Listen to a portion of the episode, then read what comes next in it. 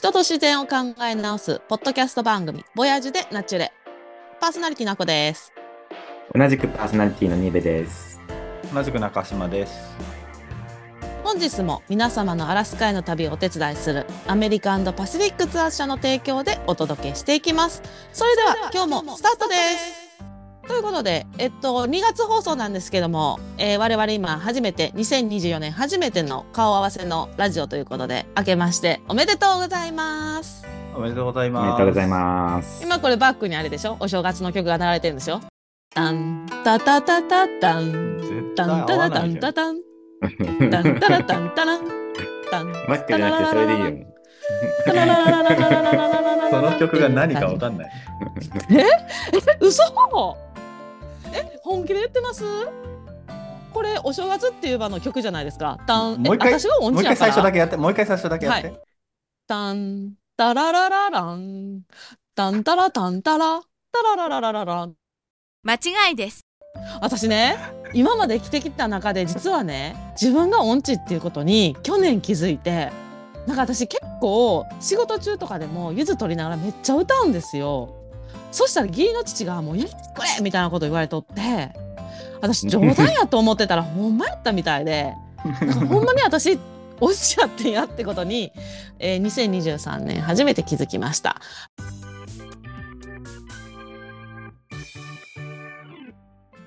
行きました？え、奥さんの実家の方に行か行かれました？毎年行ってるみたいですけどよく知ってるね。さすが。言ったよ。どうでした、う寒かったですか？いや、でも、年越しあったかかったね。暖かかったんじゃない？そっちも。いやもうこっちは本当にもういや私田舎なんでやっぱ都会出たらあ暑くて。いや、子多供も分。夜寝る時に汗もできちゃって。え？そんなに？そんなに。い山の格好で寝せた？今の格好で寝させたら汗もできちゃって。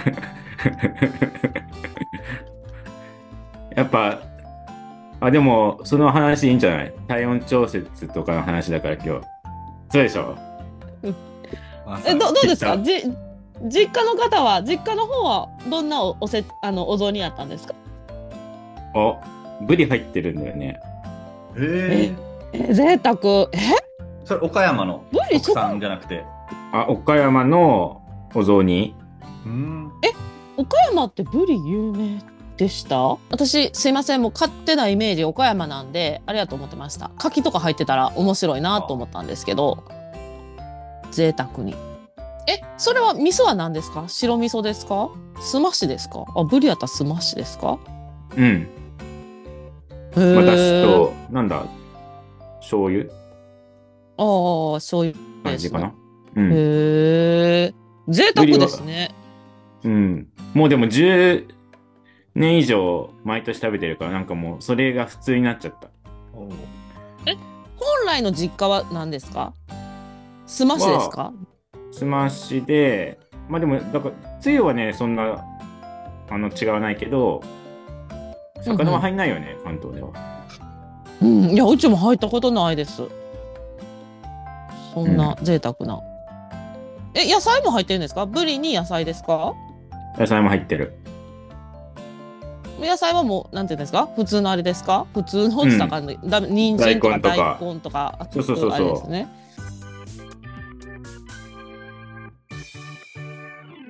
ということで、前回の鹿の回では、えー鹿写真家の石井陽子さんにお越しいただいて、日本の鹿事情について貴重なお話をいただきましたけども、どうですか？奈良の鹿について。ちょっと親近感湧いたりとか、あ、今年奈良に行こうなんて思った方もいらっしゃるんじゃないでしょうか。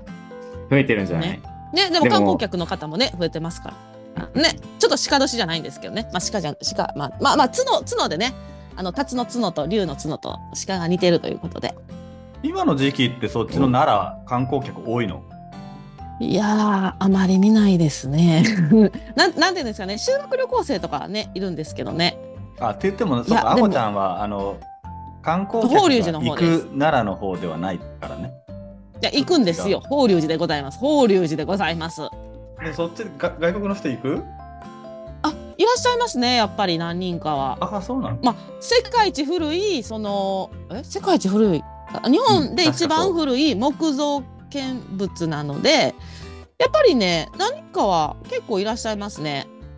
なんかあとポケモンスポットみたいなのも、ちょっと駅とかにあったりするんで、そういうので来られたりする方もいらっしゃいますね。うん。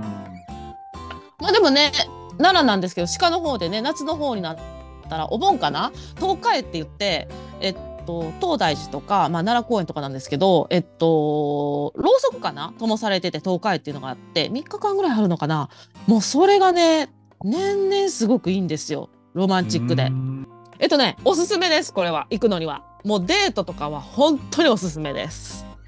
もし関西の方とか、ちょっと奈良に旅行をその8月上旬に考えてらっしゃる方は、ぜひ、ぜひ来ていただきたいです、これは。鹿を見ながら夜のロマンチックな東海です。まあそんな感じで、えーっとですね、そんな感じで奈良の紹介をさせていただきますけども。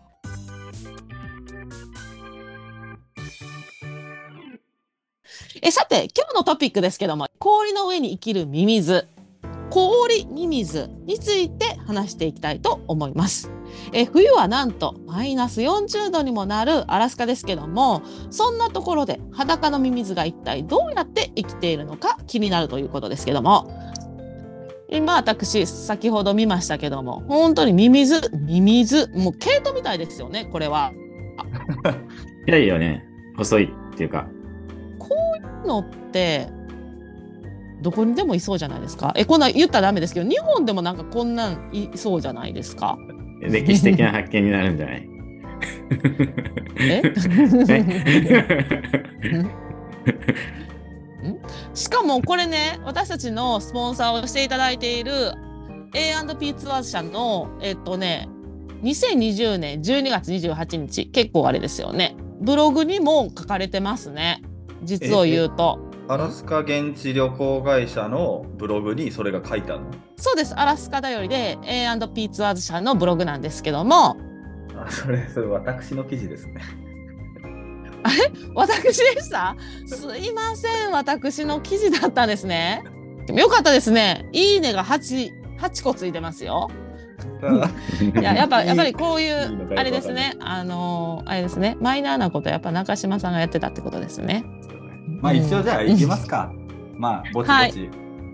でまあ今日のテーマって、まあ、タイトルにもありますけど、まあ、い非常に地味なトピックで氷ミミズについてやっていくわけなんですけど名前からしてねちょっとなんかゲームのモンスターみたいな名前なんですけど実際のちょっと姿形が想像しにくいかと思うのでちょっと聞いてくれてる方はねあの日本の土壌にいる普通のミミズと同じ形態でまあそうですね。水性ミミズというか糸ミミズの黒いバージョンみたいなのをちょっと想像していただけるとちょっと気持ち悪いかもしれないんですけど人によってはねミミズより線虫って言った方が近いんじゃないのっていう人もいますけど実際はまあミミズと同じ関係生物関っていうのは輪っかの輪ですね。関というですね。関係生物というミミズの仲間になります。であの今日この地味な生物をなんで取り上げるかっていう一番面白いポイントとしては NASA がねあの1億円以上も投資して研究している対象だっていうことが一つ言えるんですね。うんでまあ実際はあの今この研究自体は壁にちょっと突き当たってるんでそこから先がわからない状態ではあるんですけど、まあ、多分今日のこの時間の中であのどこから先がわからないのかっていうところまでお話しできればと思うんですけど本当にこうたった2センチぐらいあの小指の多分ね、えー第一関節ぐらい、まあ、1センチ2センチぐらいかな、まあ、そんぐらいの小さなあの単純な生物なんですけどこんな生物でも今の科学をもってしてもまだ探れない事実があるっていうことで、まあ、宇宙専門である NASA が興味を持っているっていう事実と、まあ、これって言ってしまえば宇宙旅行、あどうぞどうぞ。北米にしか住んでないってあるんですけどはいはい、まだなんかね私ねこう今ネットで見たら本当にもうミミズのもうだいぶそのさっきも言った2センチぐらいの長さで細いやつなんですけど、うん。よくこれ田植えシーズンとかに見ません？こういう感じのミミズ。あれとはまた違うんですよね。水の中におる。も探したら水の中に似たようなのはいるかもしれないけどでもうんうん北また違う。米の、そうまたあのそう話すけどそう北米のしかもその沿岸部の氷河の上にしかいないんだよね。うんうんうんでちなみに初めに言っておくとたおそらく日本に生きてる全てのミミズを氷河の上に持っていくと多分翌日死んでると思います。うんあ寒すぎてってことですあるね。程度は、うん、あの生き残る、まあ、ある程度寒さに強いんでね、ミミズって。だから生き残るやつもいるかもしれないですけど、適応はできないでしょうね、おそらくね。うんうんうんですから、やっぱりこの氷水がすごいっていうのは、あのその氷氷河の上で生きているっていう事実ですね。これをちょっと今日は深掘ってみましょうっていうところですね。まあ、通常の動物がこう生存するのが難しい極端な環境条件に適応した生物のことを、まあ、極限環境生物っていうんですけど、まあ、例えば氷ミミズだけじゃなくて、あのまあ、クジラの回でもちょっと話しましたけど、あの海底熱水鉱床って日本のね、南の方にもありますけど、ああいうところの深海の中にいるザリガニとか、とか、まあ、温度以外にも、あの、極酸性、酸性の土壌とかアル、アルカリ性だとか、すごい高圧のところに生きてるとか、放射線が出てるようなところにも生きてる生物とかね。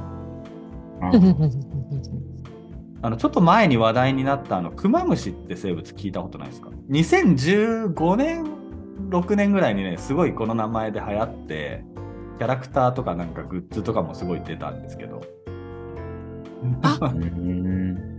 えちょっと待ってください。あクマでもムシいや逆に知らないぐらいのレベルでただ僕のバイアスがかかってるだけですねそしたら。いや、俺初めて見たけど、これ。本当ですか？え微生物ですか？これ。何これ？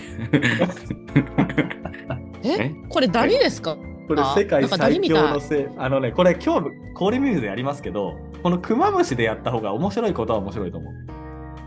なぜかというと世界最強の生物であの電子レンジでチンしても死なないしマイナス270度の中でも耐えるし放射線浴びても生き残るえこれ芸芸人あそうそうそう芸人が真似し人のて名前ですよね。真似でどっちが真似してどっちが流行ったのかちょっとよくわかんないけどクマムシっていう芸人はありますね。歌出してた人ですよね。え、これ何で流行ったの？でもこれ流行ったあだからそのったかいんだから。間違いです。マジマジだよ。笑いすぎて彼は笑っちゃったよそいいなぁ。私そんなに落ちちゃった？ちなみに。こうこういうえあったかいんだからって踊りながら。それ、それ関係あるん？多分多分え、そうなんだ。どっちが先かはわかんないですけど皆さんクマムシって言ったらあれちゃいます？やっぱり芸人の方を思い出すかもしれないですね。でもそのネタでやってんじゃない？じゃあもう 一生舐めなくていいよあ、可愛いクマムシさん可愛いダンゴムシみたいで可愛いですよ。このキャラクターはね、実際はすごい、うんあの、気持ち悪いですけど、クマムシさんは普通に可愛いです。どうぞ。いやそうだからその今ダンゴムシみたいって言ったようにそのクマムシってまああの、う乾眠状態って言って乾燥の間に眠るというですねうんうんで、まあ、まさにダンゴムシがくるまる丸まるようにうん。小さくなった状態で半眠状態になるともう何しても死なないんですね。というかもう死ん仮死状態なんですねそれがね。でちちょっとじゃあ2人人にここでクイズ。あの、あこちゃんサーチをちょっとストップしてよ。バレちゃうからすぐ。はいはいクイズ。はい、そういうクマムシ。で、さすがにあの宇宙に持ってったら死んでしまうんじゃないかってことで、持って行ってみたらなんと死なないんですよ。クマムシがですよね。クマムシです。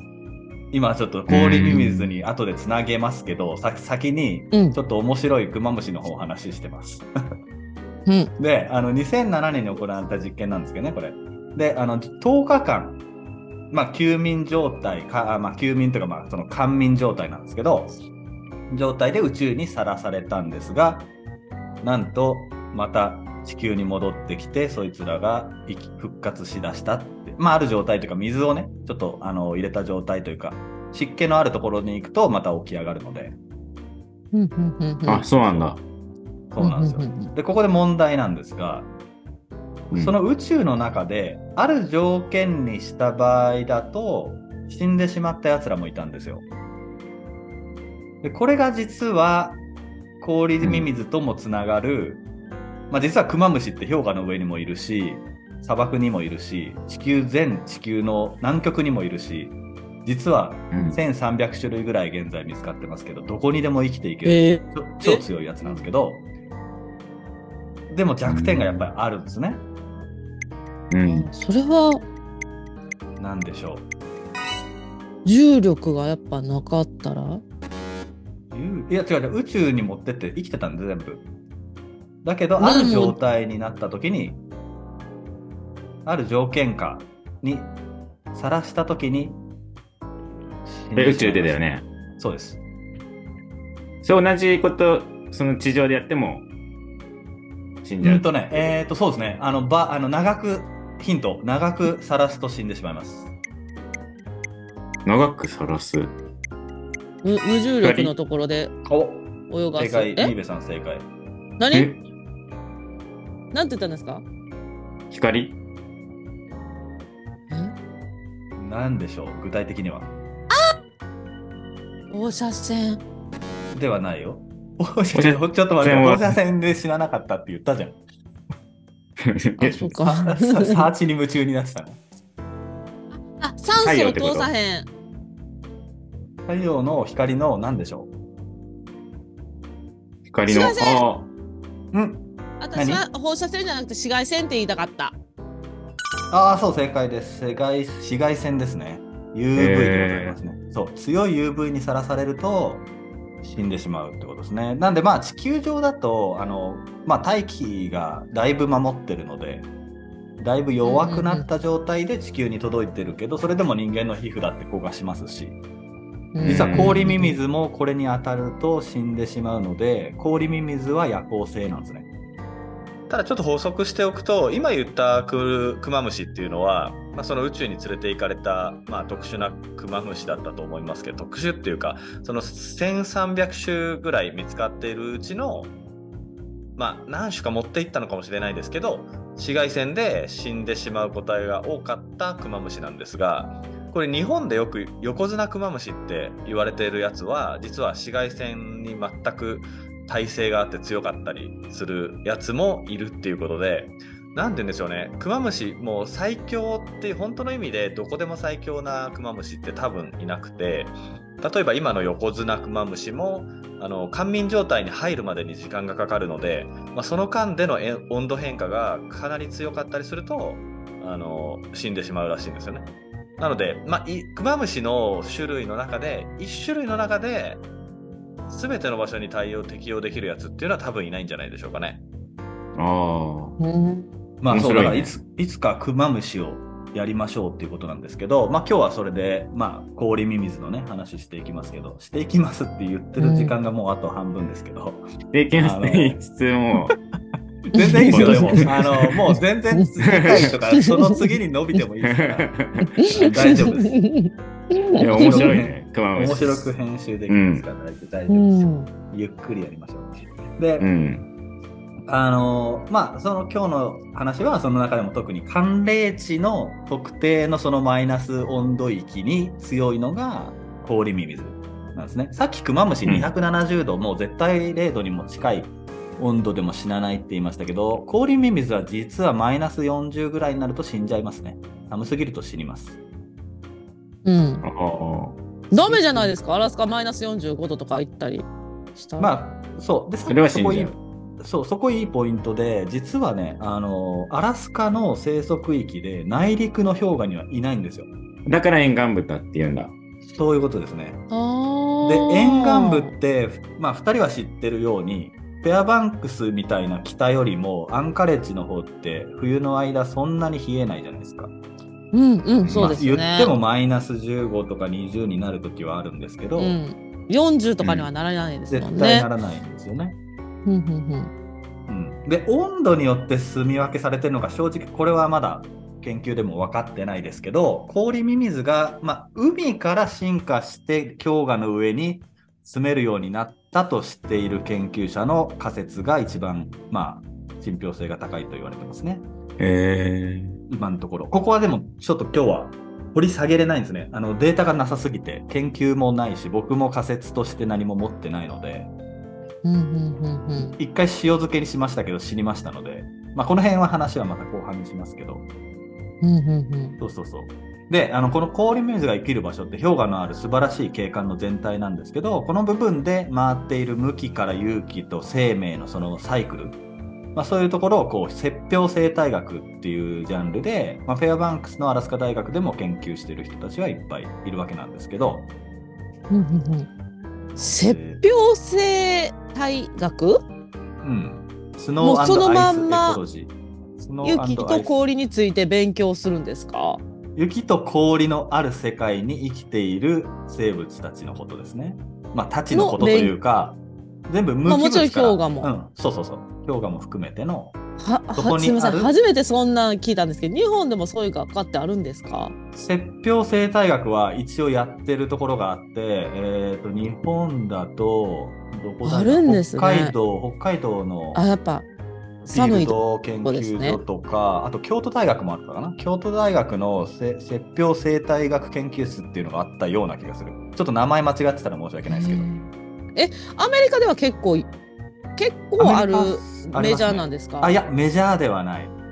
メジャー、だから、あの、一応科、それをメジャーに、あの、が多分大学院生としてはいるかもしれないけど、学科としてあるわけじゃないと思う。そこまでメイン。初めて初めて聞きましたそんな勉強がこんな名前の学部があるっていうのも、いやそれだけ、やっぱり、あの、こういう、あの、なんだろう、極地研究に相当するので、やっぱり人間のちょっと外側の部分を調べることで人間のことがわかるっていうことがあるんですよ、研究の中では。うん。そういう意味でのね、だからさっき言った NASA が注目してる部分もここと関係してくるんですけど、うんうんう話戻していくと、その次に挙げるその不思議な点っていうのが、その寒くても関係なくそのエネルギーを作り出せるっていう点なんですね。で、生物ってエネルギーがないと動けないっていうのは当たり前かもしれないですけど、あの、お腹空いて力が出ないっていうのはそのエネルギー切れを起こしてるわけなんですけど、まあ、最初ちょっと人間のことで考えてみると、これエネルギー切れで体温が低下していくと、まあ、よくあの夏の寒いところのハイキングとかでよく注意されるその低体温症ってあるじゃないですか。うんで、あれってひどいと死んでしまうんですけど、まあ、この原因は他にもあるんですが、一つは、一つとしてはそれエネルギーが作れないからっていうのがあるんですよね。エネルギー切れ、あるいはさらに体が冷えすぎると、今度細胞一つ一つがエネルギーを生み出しにくくなるんですね。うんうんで、それでさらに寒くなると生み出せないっていうことになるんですよ。うん。で、そうすると死んでしまいます。体温を作り出せないので、そうすると内臓が温度が冷えて機能しなくなって心臓が止まります。その中で氷ミミズはどうやって生きてるかってことなんですね。で、これ哺乳類だったらまあ僕らも一緒ですけど、まあ、しばらく頑張って熱作ろうとするんですけど、爬虫類だと完全に停止して動かなくなりますよね。なんで、まあ、アラスカは夏が寒すぎるんで、爬虫類がいないわけなんですが、まあ、その中で氷ミミズはもうスイスイと観察してると気持ちよさそうに氷河の上を張ってるわけなんですよ。うんうんで、この生き様に NASA が注目したわけです。それでは前半はこの辺りで続きは後半でお話をしていきたいと思います。本日もご視聴くださりありがとうございました。